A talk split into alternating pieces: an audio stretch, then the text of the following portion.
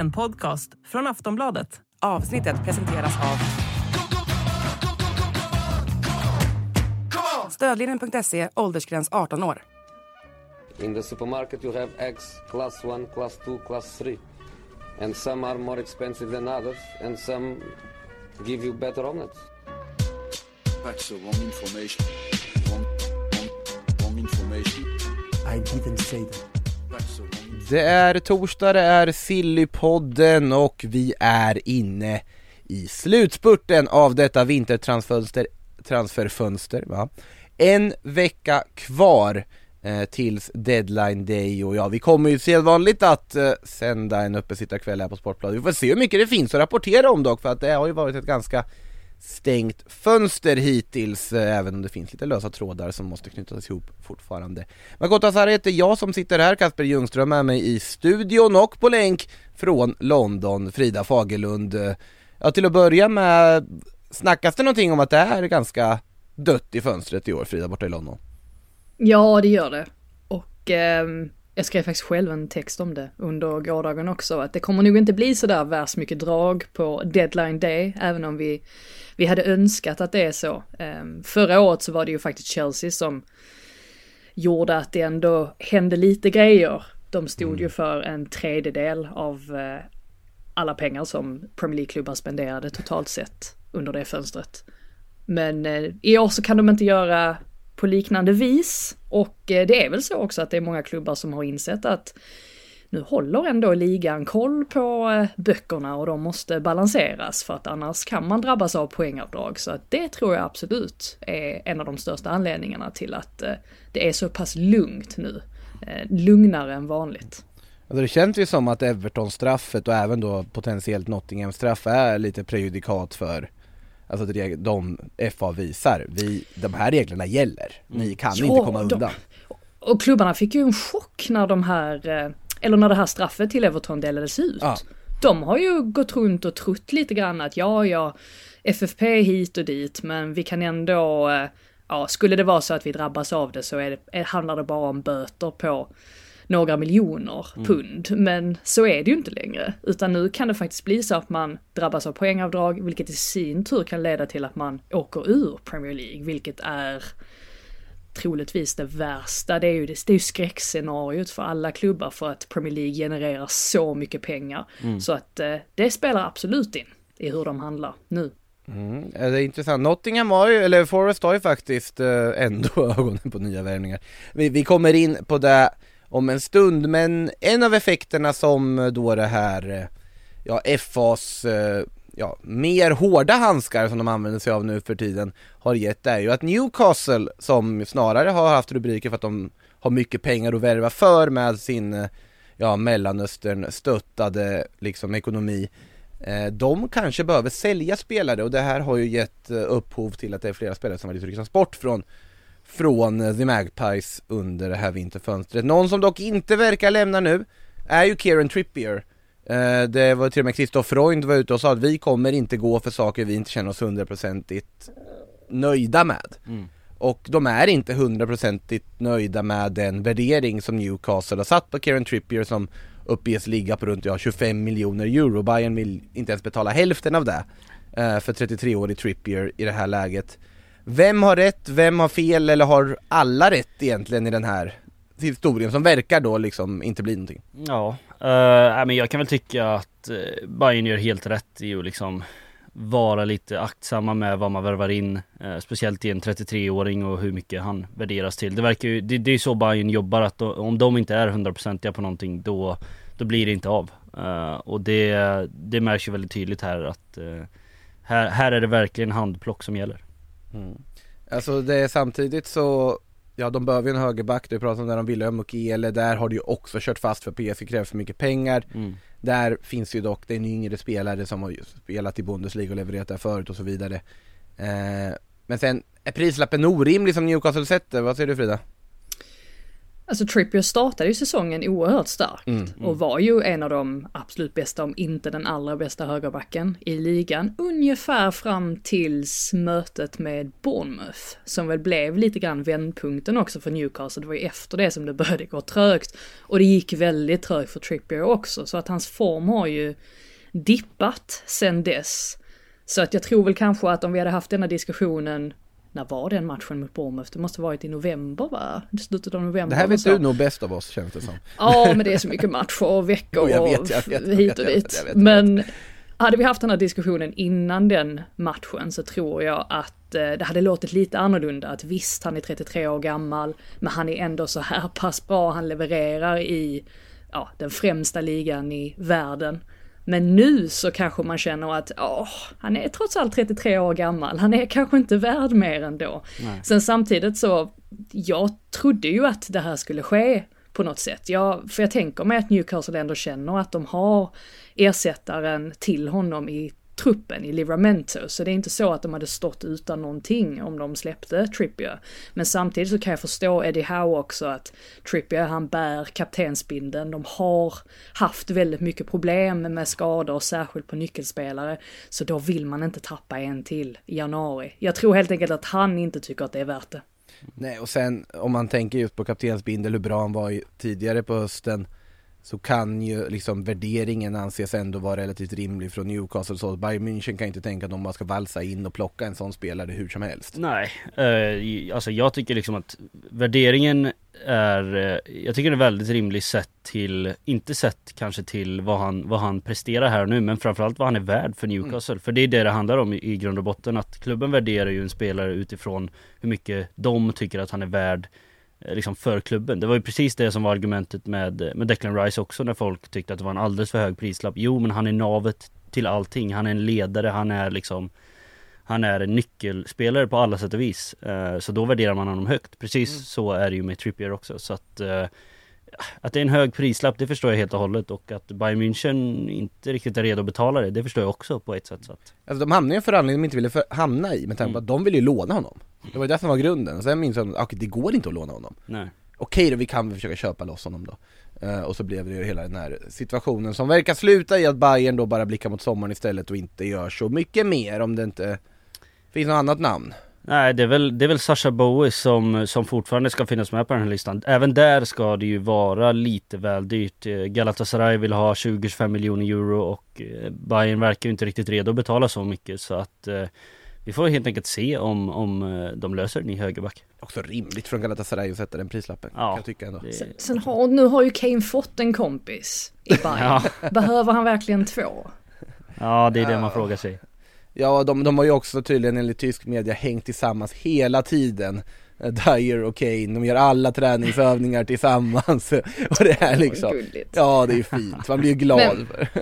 Men på tal om Dier, alltså så mycket som jag skrattade i morse när jag såg hans postmatch intervju efter Bayern.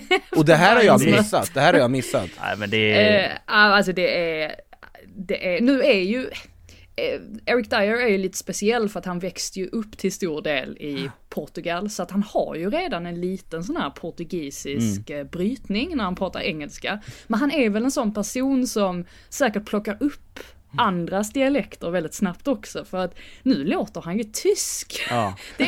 Det var ju som att höra en tysk prata efter en match. För det var nästan så att han som intervjuade hade en mer engelsk dialekt än vad Eric Dier hade. Ja, ofattbar verkligen. Alltså jag skrattar så mycket.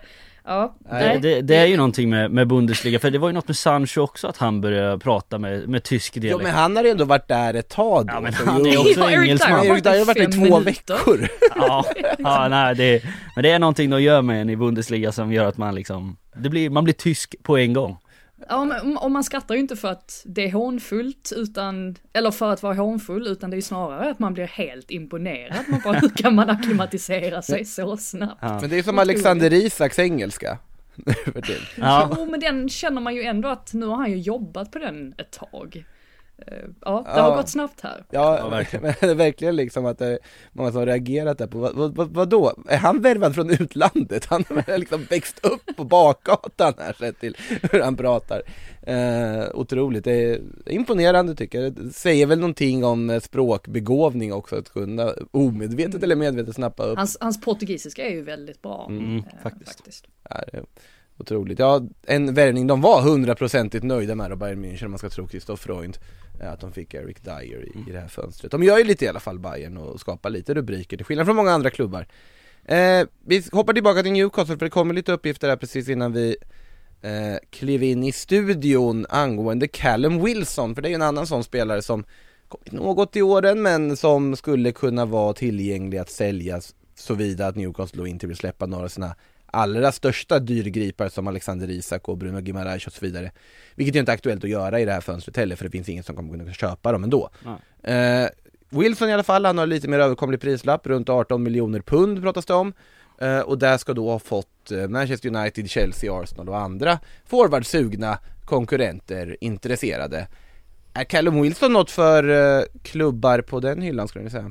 Ja, alltså så här, varför inte? Det är ju en spelare som han är ju inte lastgammal. Han har precis det som både Chelsea och Arsenal söker i liksom den här absoluta näsan för mål. Så att ja, varför inte? Frågan är om han är till salu och jag har svårt att se att man ska släppa honom när Alexander Isak har det liksom skaderegistret som han har. Men jag kan säga att de släpper Callum Wilson av den anledningen att han är precis lika skadebenägen som Isak är, om inte mer.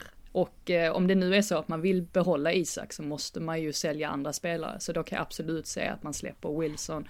Almiron ryktas ju till en saudisk klubb nu där man kan få in en del pengar. Men det är ju spelare som har tappat i värde det senaste året eller de senaste åren, så att om man hade velat få ut maximalt av dem, alltså rent försäljningsmässigt, så skulle man ju ha sålt dem för ett par år sedan, men jag tror ändå att de här kan nog inbringa en del pengar som då möjligtvis kan leda till att man inte behöver tappa då en spelare som Isak som väl mer fortfarande ses som en framtidsspelare.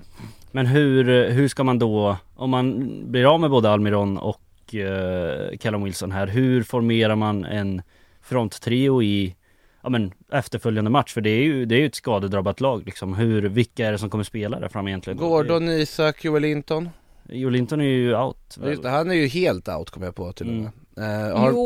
Nu tänker ju inte jag att allting kommer hända nu i januari. Det är väl så att Eddie Howe också är väldigt motsträvig kring att tappa spelare nu givetvis. När de pratar om att de vill sälja spelare eller att de måste sälja spelare, så uppfattar jag ju det som att det mesta kommer hända i sommar.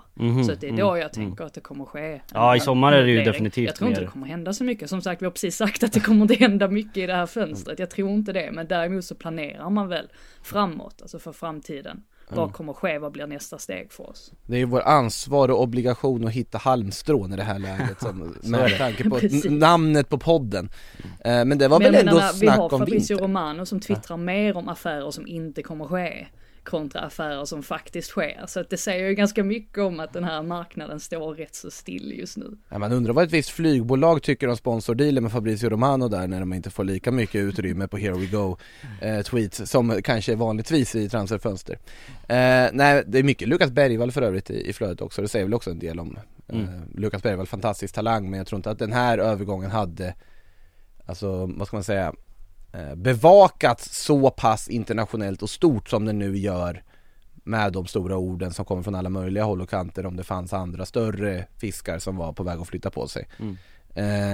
Angående Wilson så var det väl ändå snack om att det kan vara just nu i januari där det är aktuellt, och framförallt så är det väl så att klubbar som United, Chelsea och Arsenal hade kanske inte varit lika intresserade i sommar. Nej. Då finns det andra alternativ på bordet och det finns en annan budget att jobba med. Precis, då är det ju stora spelare på riktigt som man ska gå för. Här är ju Callum Wilson, där får du ju en nödlösning som ändå skulle kunna fungera väldigt bra i många av de här lagen. Så alltså jag tycker att det här låter ganska bra för United. Om de på något sätt, nu har inte de pengar överhuvudtaget att lägga på spelare egentligen, men säg att du kan lösa ett lån. Låna Callum Wilson med att betala lönen och betala en liten hyra. Ja, det är just det. Men varför skulle Newcastle vilja låna ut till en klubb? Jag menar, de tampas ju om samma platser i tabellen just nu. Ja, men då får du slänga in och köpa obligationen på något sätt så att det ändå räknas till att det är en försäljning. På något och då ska Man United köpa en spelare som är i den åldern. Jag tror inte att det är det Ineos vill göra. Men vad vet jag? Nej, alltså just nu tänker jag ju enbart på liksom kvaliteten som Callum Wilson har och statusen. Det är en spelare som vet exakt hur man gör mål i Premier League-sammanhang, som har spelat i en klubb med höga ambitioner, som skulle kunna gå in och rotera med Rasmus Højlund, och Højlund skulle kunna plocka upp så mycket från Callum Wilson sett till vad han har gjort i ligan och så vidare, som inte skulle gnälla för mycket om han sitter på bänken stundtals. Så att det är en ganska bra lösning i det här perspektivet, om den såklart är genomförbar. Exakt, det är en bra lösning, men känslan är ju att den inte är genomförbar. Det är ju det som är känslan, men det är klart att Callum Wilson hade gått in och förstärkt både United, Chelsea och Arsenal, så är det. Ja. I alla fall om som backup forward då kanske. Ja, eller någon slags rotation variant. Han är ju faktiskt, han är bättre än vad han, eller ja, han får väl rätt mycket cred egentligen, men han är ju faktiskt, han är ju en sån där typisk striker som man bara, ja men som egentligen har allt det här med att han är så atletisk och han är väldigt bra i straffområdet. Jag gillar Callum Wilson. En väldigt bra fotbollsspelare faktiskt, så att trots allt så har det ändå, när han har varit helt frisk så har det ju inte varit 100% att Alexander Isak går före honom. Nej, det säger ju en del om vilken kvalitet Callum Wilson ändå har hållit i Newcastle också.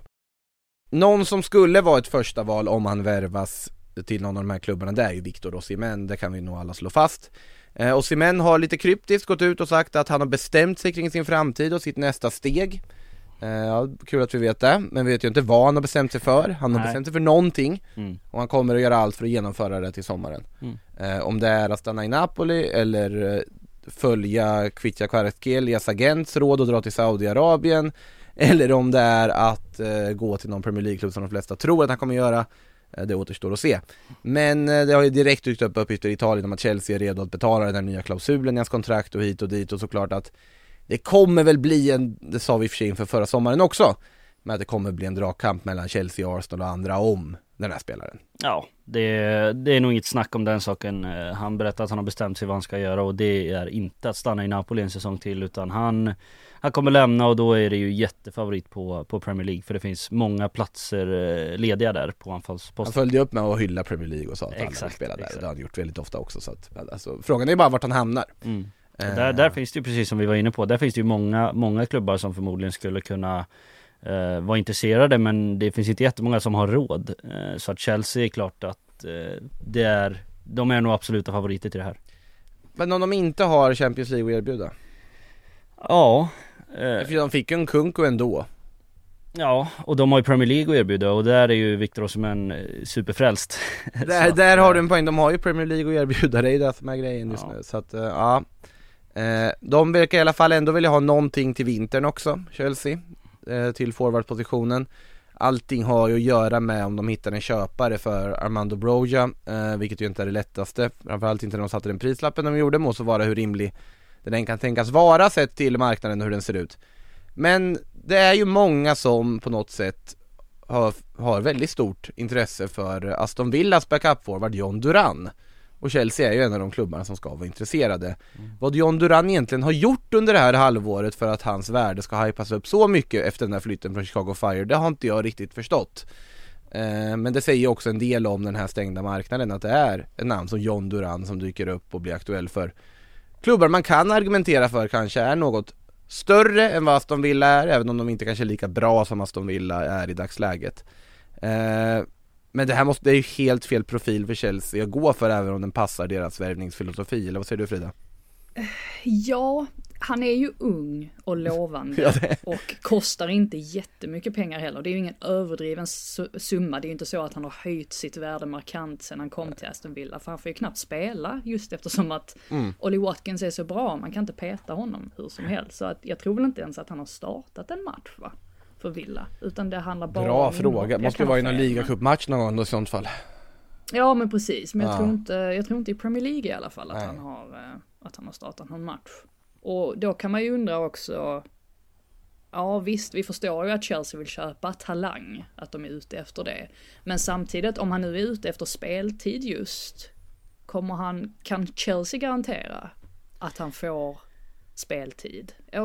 Jag är inte säker på det heller. Nej. Då ska han gå rakt in i startelvan då? Ja, kanske. Men det här köper man ju definitivt någonting för framtiden. Det är ju inget etablerat så. Nej. För så pass mycket har han ju inte visat upp sig. Mm.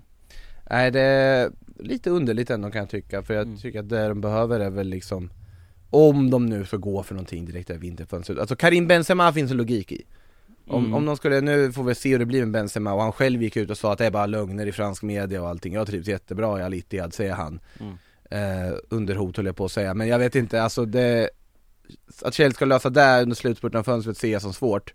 Men den har det funnits en logik i att göra, för där får du liksom garanterad kvalitet som bara går rakt in. Och Nico Jackson, som också är en ung lovande forward, skulle kunna insupa hur mycket kunskap och lärdom som helst av att alternera med Karim Benzema. Jag vet inte hur mycket liksom kunskap och rutin som skulle insupas om Nico Jackson och John Duran hänger med varandra på topp och tar lärdom. Vem vet, kanske blir kanonbra, men lite skeptisk till den då. Så var det med det. Några som faktiskt agerar trots att de egentligen inte borde ha så mycket pengar för att göra det. Det är Atletico Madrid. De har presenterat en ny målvakt i form av Horacio Moldovan, rumän från Rapid Bukarest, som de betalade utköpsklausulen på för runt 10 miljoner kronor. Det hade man ju såklart råd med. Han går in då som ny andra målvakt när Ivo Grbić flyttar till Sheffield United, var allt att verka. Ivo Grbić som har varit backup till Jan Oblak där tidigare. Och samtidigt har de också officiellt skeppat Xavi Galan, som inte blev någon hit på Wanda Metropolitano, även om många trodde han skulle bli det. Jag undertecknad. Skeppat honom på lån till Real Sociedad, där han ska försöka få igång sin karriär igen. Och Moise Kean verkar vara på väg in från Juventus. Han ska väl till och med göra läkarundersökning och sånt nu enligt Sky Italia och Gianluca Di Marzio. Men det som är intressantast med Atletico Madrid just nu, det är ju att de har några riktigt spännande mittfältare som de jagar, och några är närmare än de andra. Till att börja med Artur Vermeeren från Royal Antwerp, 18-åring som har hyllat väldigt mycket från diverse olika håll och kanter. Som alltså verkar välja Atletico. Ja, för Tottenham var det tror jag, som var intresserad också där. Så att det är klart att det är en spännande mittfältare. De får ju in honom och förmodligen en till då. Så att det är spelare som verkligen kan lyfta, men det kan också bli fiasko såklart. Så är det med Moise Kean också, att det där, skeptisk. Ja, man är skeptisk, men det är klart att det är en spelare som skulle kunna lyfta i den här miljön, men ja, det återstår att se om det här är rätt väg att gå. Vad säger du om Vermeeren till Atletico, Frida? Ja, nej, men det kan väl vara ett alternativ. Jag har mest snurrat in på Matt O'Riley egentligen. Men vi kommer till Matt O'Riley också. Vi kommer till Matt O'Riley. Ja, precis. Jag tycker att han är rätt så spännande. Dels för att vi delar födelsedag. Så jag känner till Matt O'Riley väldigt länge bara på grund av detta. Ni vet att man kan kolla upp så här vilka fotbollsspelare delar du födelsedag med. Och också att han representerar Danmark, vilket det är helt sjukt. Ja, hur dansk är han egentligen? Jo, han är ju halvdansk, men ändå. Han känns väldigt, väldigt engelsk. Ja, verkligen. Jag var väldigt nära på att försöka mig på ett danskt uttal av Matt O'Riley, men jag känner att jag ska förstå våra lyssnare från det, så att jag låter det vara. Men jag som sagt, du nämnde Matt O'Riley där, Celtic-talangen, dansken då, som också kopplas samman med Atletico Madrid. De vill ha nya unga mittfältare, och såklart Vermeeren och O'Riley, få in dem på mittfältet. Sen har du ju en del unga egna förmågor som Pablo Barrios och Rodrigo Riquelme, och Riquelme i och för sig mer vänsterytter. Men du har en del också spännande nya namn, och jag tror att det kan vara bra för Atletico på sikt att få in den här stommen och bygga någonting nytt på så vis. Och det verkar ju Diego Simeone försöka göra nu. Ett Atletico de Madrid som för övrigt spelar Copa del Rey ikväll mot Sevilla, avspark 21:00. Sänds på sportbladet.se, så häng med där om ni inte har tröttnat på min röst redan efter att lyssna på den här podden. Kommentera då givetvis. Vi går till en mer rutinerad mittfältare, nämligen Joshua Kimmich. Han har ett kontrakt med FC Bayern som löper ut 2025, och det finns inte någon kontraktförlängning på horisonten här och nu. Men när en spelare som Kimmich har ett kontrakt som börjar närma sig sitt slut, då kommer stora klubbar vara intresserade, och så är ju också fallet. Enligt Sportbild ska Liverpool och Manchester City finnas bland klubbarna som vill lägga vantarna på Joshua Kimmich, även PSG i mixen och Barcelona. Var det tidigare, men ska väl inte riktigt ha råd i dagsläget. Jag hade ju kunnat se Kimmich både i Liverpool och City utan problem göra dem bättre. Man är ju inte förvånad heller över att de här tränarna är intresserade. Det är ju två tränare som har väldigt bra koll på honom i Klopp och Guardiola. Ja, så är det ju. Det är ju en väldigt bra lösning. Jag skulle väl någonstans sätta men Liverpool och PSG i någon slags poll lite före City i och med den förhandlingen som förmodligen pågår i liksom redan nu om Lucas Paquetá till City skulle jag gissa på. Så att, ja. Men är det här bekräftat från något håll att City fortfarande är intresserade av Paquetá? Eller är det här att de är intresserade är ju liksom, det är konkret. Det var ju den här skandaluppgifterna som gjorde att man valde att helt enkelt inte liksom satsa på honom. Precis, och gå på Matheus Nunes istället där. Så. Exakt, och nu då som vi kommer komma in på så är ju Calvin Phillips i princip klar åt andra hållet och då skulle man ju liksom kunna lägga pusslet själv och konstatera att där finns det nog någon slags första king på Lucas Paquetá i framtiden. Så att, men det är klart att Joshua Kimmich är ju ett billigare alternativ, kanske ett mer rutinerat alternativ. Så att vi får se. Förstå hur glad Pep skulle bli att få in Kimmich i det här laget som han vet kan göra så mycket och som är så pass formbar på att du vet precis vad du får honom oavsett vad du sätter honom på planen. Du kan sätta honom på högbackpositionen, han är en av världens bästa på din position. Sätter honom på mittfält, han är en av världens bästa. Sätter honom som 8, 6, vad du vill. Och du har bara en otroligt kompetent, skicklig, mångsidig fotbollsspelare. Det är ju Peps drömspelare att få in. Verkligen. Ja, och så likställer du, eller hur menar du med Paquetá? Alltså skulle det avgöra om de plockar in Kimmich också? För jag tänker de har ju helt olika. Ja, alltså de har ju olika roller, men de är ju båda två väldigt det är flexibla mittfältare liksom.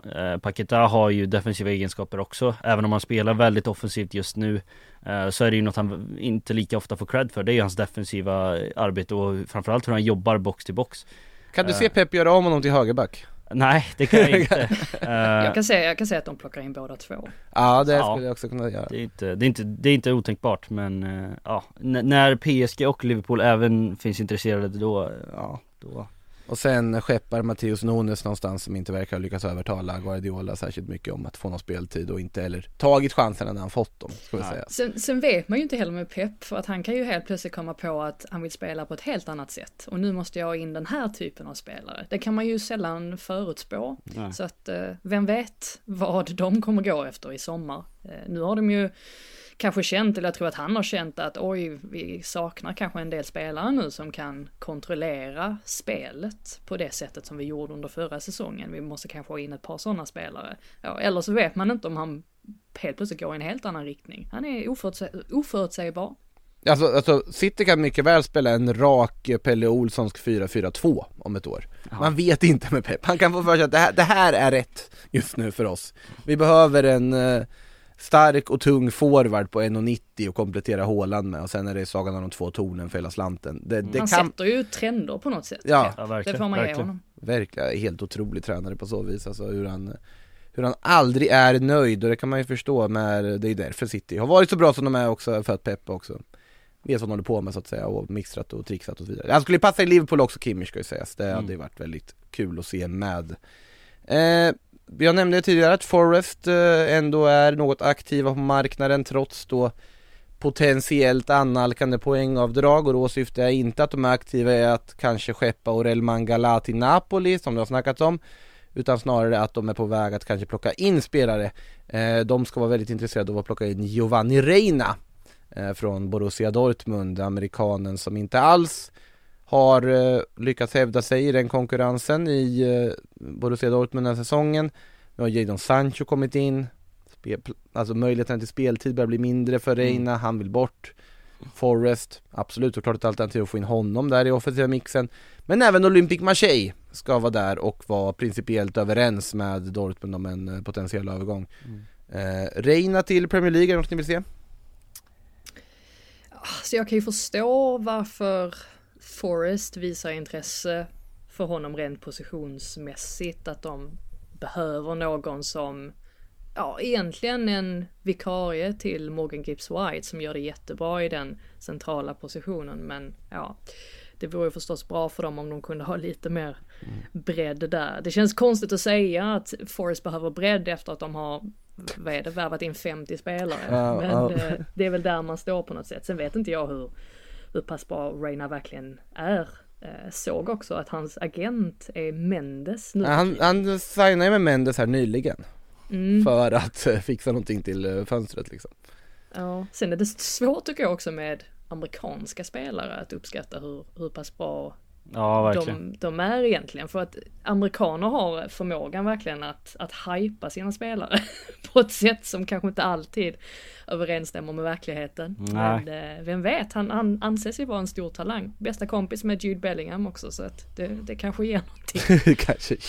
Det känns väldigt mycket liksom Forest och Marseille kompatibelt, för att han ska ju ha han kanske inte ska ha den bästa inställningen. Det var ju lite snack i VM om att han var oerhört missnöjd och att han inte skötte sig riktigt på träningar, vilket som gjorde att han inte fick spela, och så att han verkar ha lite ett stökigt beteende, och då tycker jag att han passar perfekt in i både Nottingham Forest och Marseille.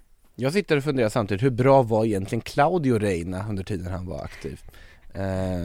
Kanske innan din tid, Kasper. Verkligen innan min tid. Pappa Reina då som spelade i amerikanska landslaget. Så långt stora framgångar där. Det är lite fint att han är född i Sunderland faktiskt.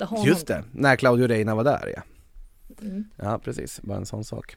Vi får se, det var ju lite mer i ropet för några år sedan där han slog igenom, och då kändes det som att han kommer att passera pappa med råge. Sen har det väl liksom stannat upp lite för Gio Reina. Nämnde Calvin Phillips förut. Vi kan konstatera att det här är så gott som klart nu, att Calvin Phillips kommer hamna i West Ham, där han väl lär passa ganska bra. Verkligen. Han kommer nog kliva in och ta Thomas Zuzeks roll rakt av bredvid Alvarez och Ward-Prowse på ett mittfält. Det har ju varit lite diskussion om den här köpoptionen. Ornstein skrev först ingen köpoption, sen redigerade han tweeten till det finns en köpoption, sen redigerade han det igen, det finns ingen köpoption.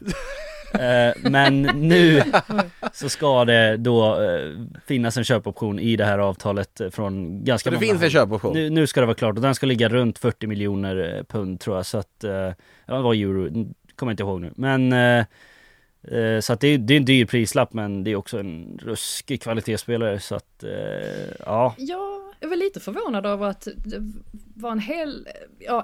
var en del hånfulla kommentarer på Twitter och sådär om att varför går Calvin Phillips till West Ham? Man kommer bara sitta på bänken. Ja, det är oerhört märkligt. Jag håller med om det där att Zuzek nu tycker jag att han har varit, nu följer jag inte West Ham lika noggrant som du gör antagligen, men jag tycker väl att Zuzek, han har ju varit lite bättre jämfört med förra säsongen, men han är ju fortfarande inte där han var för 2 säsonger sedan. Nej, verkligen inte. Jag menar, förra säsongen så var det ju riktigt, riktigt illa.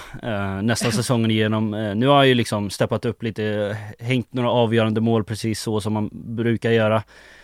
Men alltså spelmässigt så är han ju inte i närheten av Alvarez som spelar bredvid honom till exempel. Så att det här kommer nog inte vara något snack. Det enda som talar för att Zuzek skulle få behålla sin plats i startelvan, det är att Moyes är såklart smart förälskad i sin tjeckiska värvning. Så att det är väl det enda som talar för det. Förstår chocken när Calvin Phillips samlar på sig typ 2 matcher från start och 10 inhopp och liksom en assist på hela våren. Ja, det.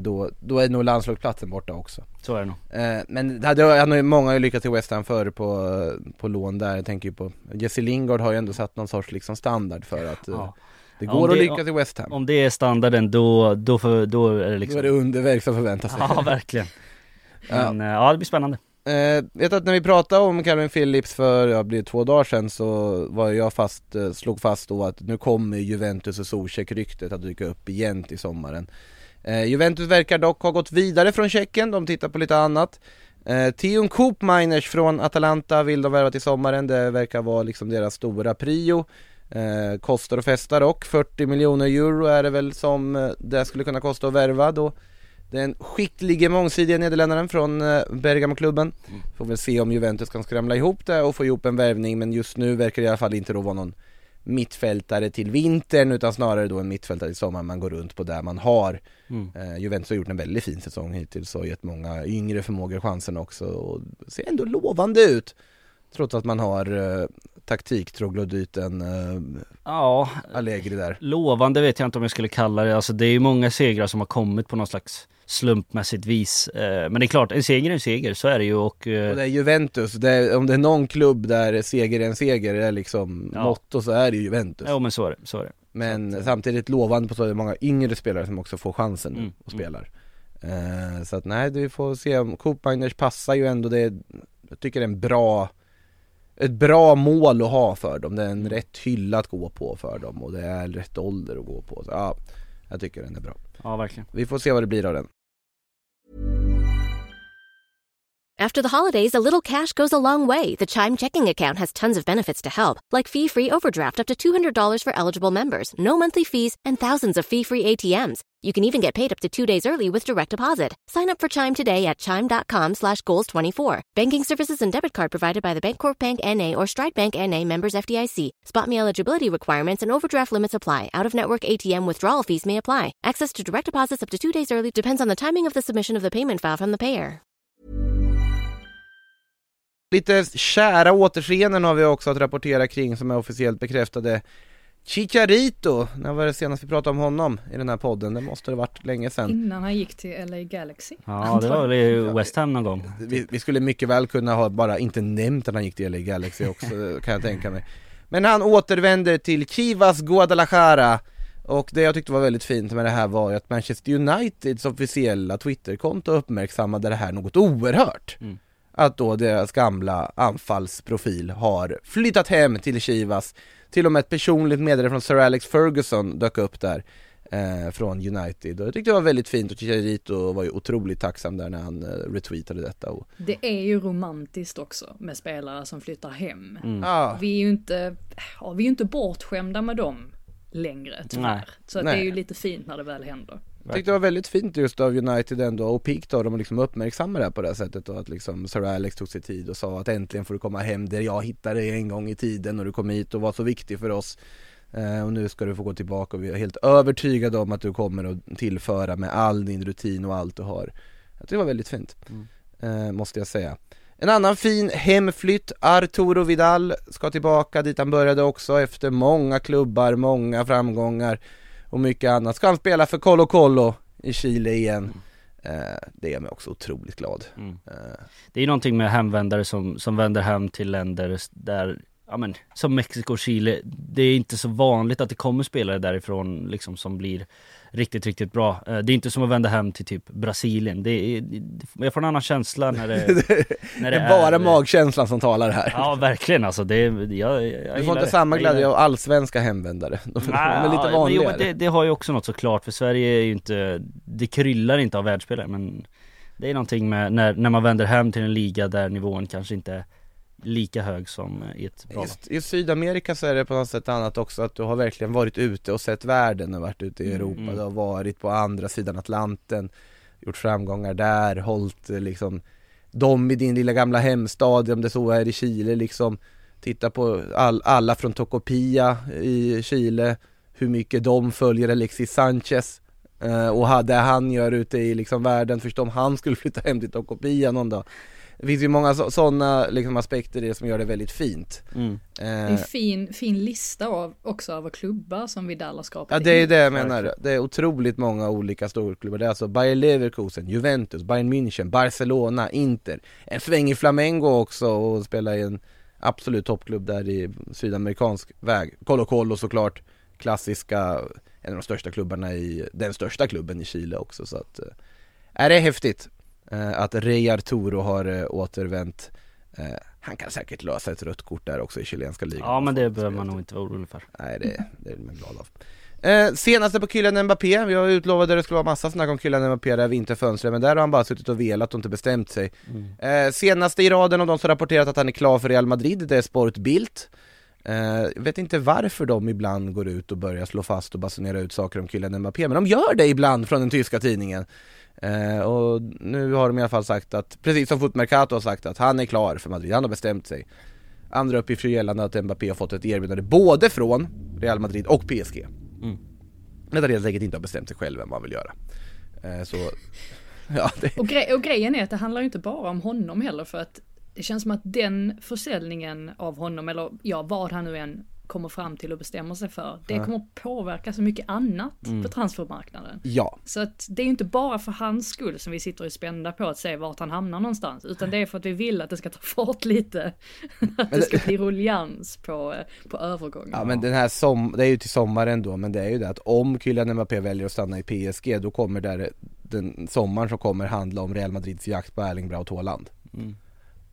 Och hur skulle den se ut? Hur är det egentligen med den här klausulen? Det finns nog många frågor där som skulle behöva besvaras i det här läget. Men det kommer ju hända då. Och om det blir Mbappé till Madrid, då kommer kanske City ha det lite lugnare, men då ska PSG ut och se vilken väg väljer de då om de blir av med Mbappé. Hur ska de återinvestera de pengarna som de inte liksom längre behöver lägga på hans lön? Och det finns många olika sådana paralleller att dra också som gör det väldigt intressant vad som händer med honom helt enkelt. Vi ska ta lite frågor, men först tänkte jag att vi kan konstatera att Elfenbenskusten är vidare i Afrikanska mästerskapen som har avslutat gruppspelet. Verkligen. De är det dock utan tränare, för de valde att lite prematurt sparka honom innan då det blev klart att de har gått vidare. Ja, det är... vad kan man säga? Det är mycket skrällar i det där gruppspelet också. Ja, det är ett ruskigt gruppspel rent underhållningsmässigt. Det är målrekord höger och vänster, det är draman, det är liksom tragedi, det är sparkade tränare. Alltså det har bjudits på allting, så att ja, det är ett ruskigt mästerskap hittills. Hur mycket har du följt Afcon borta i London, Frida? Ja, lite grann. Jag... kollade framförallt Egypten-Ghana. Det var väl den där jag såg hela matchen. Inte helt lätt att hänga med dock. Men jag känner att nu när det börjar bli slutspel så kommer man förhoppningsvis titta lite mer. Och i och med att vi har fått några lag som inte har presterat, så kommer det ju några riktigt bra åttondelsfinaler här. Jag tror att vi får Kamerun-Nigeria bland annat och sånt. Så att ja, men det blir spännande, verkligen. Ja, det är otroligt intressant. Det är värt att nämna också, Ghana är det kanske stora fiaskot i gruppspelet. De hade ju en minst sagt arg journalistkår efter sig efter den där 2-2 matchen mot Mozambique. Alltså. Ja, Chris Hughton gav sig in i det. Ja, det var ju, de skrek att han skulle avgå på plats där, journalistkåren till honom. Sen så fick han ju kicken också direkt. Alltså det kan inte varit många sekunder efter det blev bekräftat att de åkte ur som ghananska förbundet bara slog fast att han är out. Iñaki Williams satte sig på ett flyg i alla fall igår från Abidjan och Elfenbenskusten där de har spelat mästerskap hela vägen till Baskien. Vet inte om han tog flygbuss eller taxi eller vad han gjorde, men raka vägen till San Mamés. Börja på bänken. Så kliver han in och avgör en Copa del Rey kvartsfinal mot FC Barcelona. Helt otroligt. Och sprang som han aldrig har sprungit förr. Det var en del frustration i de löpstegen. Skojar inte. Ja, efter det här mästerskapet också. Ja. Och han fick spela med brorsan Nico Williams som vi satte det sista målet där också. Pågår också ett asiatiskt mästerskap. Faktiskt matchen pågår medan vi spelar in, och jag ser med fasa att Bahrain har gjort 1-0 mot Jordanien. Trots att då Malaysia har kvitterat mot Sydkorea, vilket innebär att det ändå då antagligen blir Sydkorea-Japan i åttondelsfinal. I och med att Japan förlorade mot Irak i gruppspelet. Ni hör vad jag tycker om det. Vi går vidare på lite frågor innan jag hamnar långt på villovägar in i det asiatiska mästerskapet eller slutspelsträd. Vem är bäst och har högst potential? Xavi Simons eller Wirtz? Frågar Monsta. Jag skulle nog ändå säga Florian Wirtz på den frågan. Ja, det får man nog säga. Han är ju lite mer färdig, lite mer redo för att ta en plats i toppklubbar runt om i världen än vad Xavi Simons är, min känsla. Ja, Xavi Simons har inte visat riktigt lika mycket än. Nej. Men det är klart att han har varit liksom på radarn sedan han var 12-13 år, Xavi Simons, och sprang runt där, och så att han har spelat Gothia Cup. Ja. Så att det är klart att det är ett fruktansvärt spännande namn. Ja, det är två väldigt lovande spelare i alla fall. Seb frågar: överlever Xavi säsongen ut? Och det är ju en fråga värd att ställa med tanke på då cupdebaclet igår. Xavi återigen belyste på presskonferensen efter matchen att om vi inte är i ett läge där vi är med och slåss om titlar i slutet av säsongen, så lämnar jag. Då hör inte jag hemma här. Det här är en toppklubb och det är där ambitionen ska finnas. Men Det här är samtidigt ett liksom projekt under konstruktion med många unga spelare och så vidare. Xavi öppnar ju själv för att han kan ryka. Mm. Och om de skulle vara helt titellösa, säg att de är långt efter Madrid och Girona och så vidare i ligan när det avgörs, sig att de åker ur mot Napoli i åttondelsfinal, tror jag nog att det kan komma en förändring. För det känns inte som att Xavi och Deco drar jämnt överhuvudtaget till att börja med. Jag tror att åttondelsfinalen mot Napoli, det blir det som avgör alltihop. Åker man ut, ja, då är det ju bara att göra sig av med Xavi. Så är det, för då är det ju ett fiasko på alla fronter egentligen. Skulle man gå vidare så är det klart att han sitter kvar och... Ja, alltså om de åker i en kvartsfinal mot ett lag de borde slå, så tror jag nog också att det kan... Som sagt, det är ju han själv som också sätter kravbilden där, att vi ska vinna titlar. Copa del Rey var deras bästa chans till en titel den här säsongen. Den rök ju nu här i och med då en otroligt svag insats totalt sett av Barcelona, får man ju säga också. Absolut, Lamine Yamal missade 2 frilägen i andra halvlek där. Han ska ju ha lämnat med tårar också, det kan man förstå, stackars 16-åring som ändå är den som kanske lyser och visar att han har högst kvalitet just nu av hela Barcelonas offensiva led.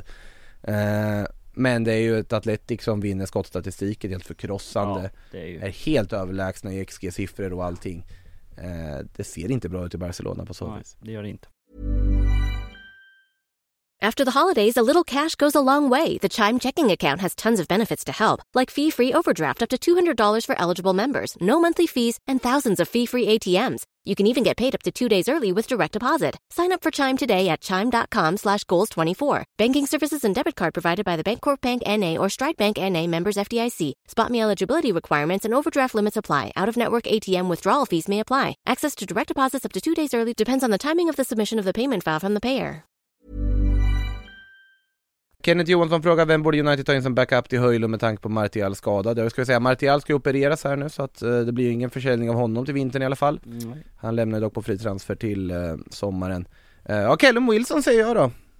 Ja, det är ett det är klart att det är ett namn som blir spännande liksom, men det är svårt att säga vem som ska ha komplement till Höjlund, för vi har ju pratat många gånger om att det är läge på att plocka in en anfallare som kan göra mål, liksom, gör mål när han får chansen helt enkelt och inte behöver lära sig in på massa grejer. Så att Callum Wilson är väl ett bra namn där, absolut. Vem tycker du, Frida, man ska gå för? Alltså jag har så himla svårt att säga att Wilson skulle hända. Alltså konstiga saker har ju hänt egentligen, så att vem vet. Men jag var ju lite inne på det här med Karim Benzema till Man United. Och så som jag har förstått det så har väl Man United tackat nej till att ens utforska den möjligheten. Men det hade ju kittlat att ett sånt stort namn kommer till Man United. Jag tror att det hade höjt också optimismen hos alla supportrar. För visst, Karim Benzema sjunger lite grann på sista versen i sin karriär. Men han är ändå den han är på något sätt. Och att få in honom på en korttidslösning... Jag tror att det hade varit lyckat för alla parter. Men nej, det är tufft ändå. Det som talar emot att det här skulle bli lyckat är ju att Karim Benzema är den han är. Med tanke på problemet i United har varit en toxisk miljö. Vi tar in Karim Benzema för att få ordning på skutan. Ja, men jag bara tänker liksom att en korttidslösning, kan inte det... man kanske inte ska in och röra om i det getingboet för mycket heller. Liksom kasta in en sån som Benzema. Jag tycker att de måste få in någon med... Ja, men kanske egentligen lite mer professionalitet då. Alltså nu när jag tänker på det... En sån som Cavani, alltså en sån profil hade verkligen ju faktiskt varit utmärkt. Men vem är dagens Cavani? Jag kan inte riktigt pinpointa det. Luis Suarez kanske var det tills han valde att dra till Inter Miami och hänga, men han kanske inte riktigt har den här edgen och mer.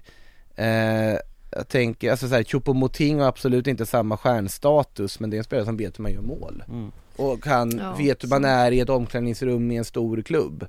Nu, ett annat namn som dyker upp i mitt huvud, nu har det svalnat lite kring liksom flyttrykten, men Daniel Malen har ju pratats lite om att Dortmund vill släppa honom. Nu har han ju liksom flyttat ut mer och mer på en kant här senaste, men det är också, är han så pass etablerad egentligen?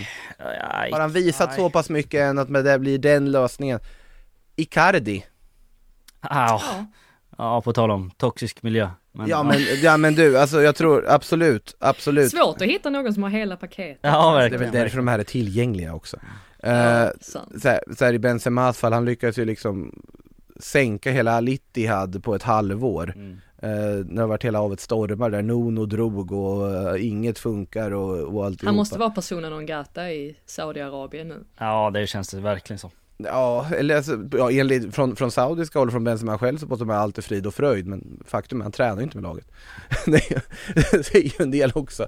Och Nuno drog och det blir intressant att se, men det är, som sagt, det växer inte på träden. Timo Werner hade kunnat vara en sån innan han gick till Tottenham nu. De ändå har lite den profilen, men absolut inte kanske samma målgaranti på så vis. Det måste vi nämna också i och för sig. Bayer Leverkusen ska ju ha Here We Go What hem, ja. Borja Panda Iglesias också. Det hade varit något för United. Jag gillar Panda. Det är Viktor Granbrand som lägger upp ett namn här i och för sig. Sebastian Allers sejour i West Ham var inte lyckad, men borde det inte ryktas mer om Aller till exempel i Manchester United? Andra var i Dortmund, jobbat på Ten Hag innan, bra relation klubbar emellan, lån till säsongslut, win-win. Ja, det är en anfallare som man ska veta det med honom, att han jobbar inte speciellt hårt. Så det är kanske raka motsatsen till. United, ja, så det är tveksamt.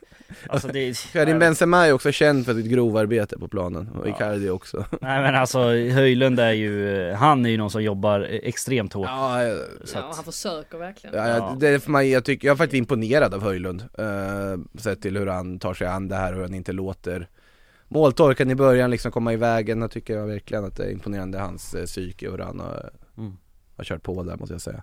Jag tycker Sebastian Haller är en ganska smart lösning egentligen faktiskt. Ja, varför inte? Det är väl värt att prova.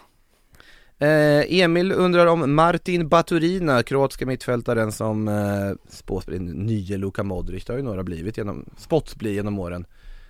Kan konstatera att Alen Halilovic blev det inte i alla fall. Som spåddes en gång tiden i Barcelona.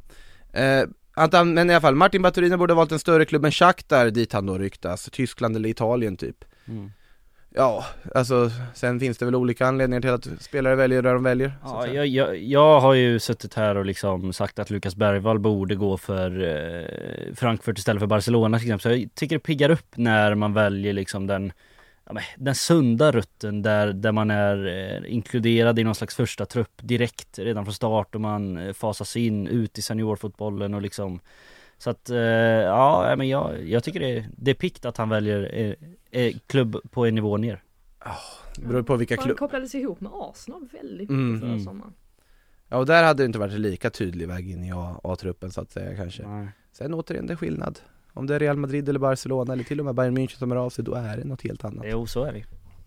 Det är ju bara att titta vilken klubb är det som har fostrat flest spelare som spelar på toppnivån i världen. Så att vi inte spelar då i den klubbens A-lag. Real Madrid till exempel. Barcelona är väl absolut. Det är liksom en garanti. Det är där som är garanterat att åtminstone kommer bli en okej La Liga-spelare. Garanti tycker jag är lite... Ja, garanti liksom. Kanske jag tar i med tanke på... Alen Halilovic. Exakt. Vet inte varför han... Ja, he's catching strays here. Utan att han var inblandad.